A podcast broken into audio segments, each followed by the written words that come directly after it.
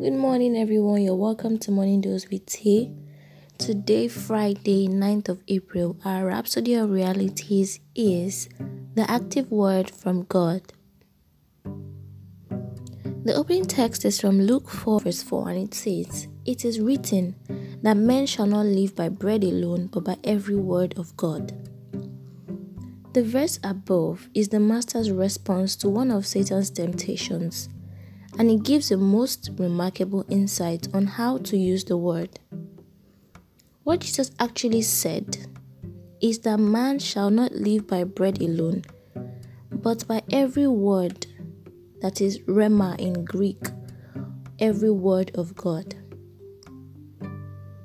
He wasn't referring to the Logos of God which is the whole body of truth. The revealed Word of God that expresses His thoughts, character, plans, purposes, and personality. But Rhema, on the other hand, is the spoken and active word from God to a specific person for a specific purpose and at a specific time.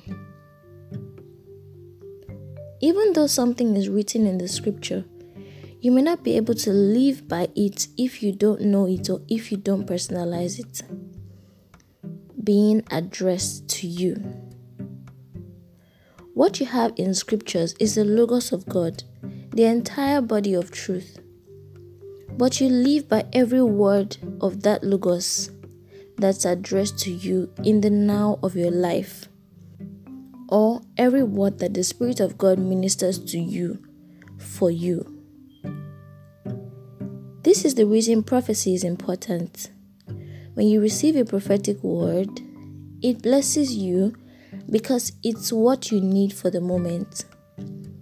For example, you may be in a precarious situation and suddenly you receive a word from the Lord saying, Lo, I am with you always.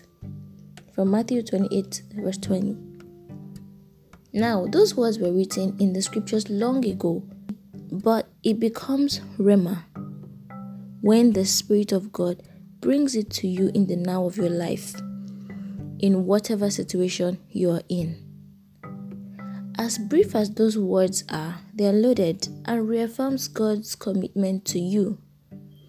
He is with you, and for that reason, you have it made. You're energized, strengthened, and inspired to win. Hallelujah. Kindly take the prayer after me. Dear Heavenly Father, I thank you for your spoken and active word that comes to me through your Spirit. As I study and meditate on the divine truths in the scriptures, your word puts me over and above all situations and causes me to excel in everything. In Jesus' name, Amen. Further study Colossians 3 verse 16 says, Let the word of Christ dwell in you richly, in all wisdom, teaching and admonishing one another in psalms and hymns and spiritual songs, singing with grace in your hearts to the Lord. 2 Timothy 3 verse 16 says, All scripture is given by inspiration of God and is profitable for doctrine, for reproof, for correction, for instruction in righteousness. The Bible reading plan is in the description box. Thank you for listening to Rhapsody today. See you tomorrow. God bless you.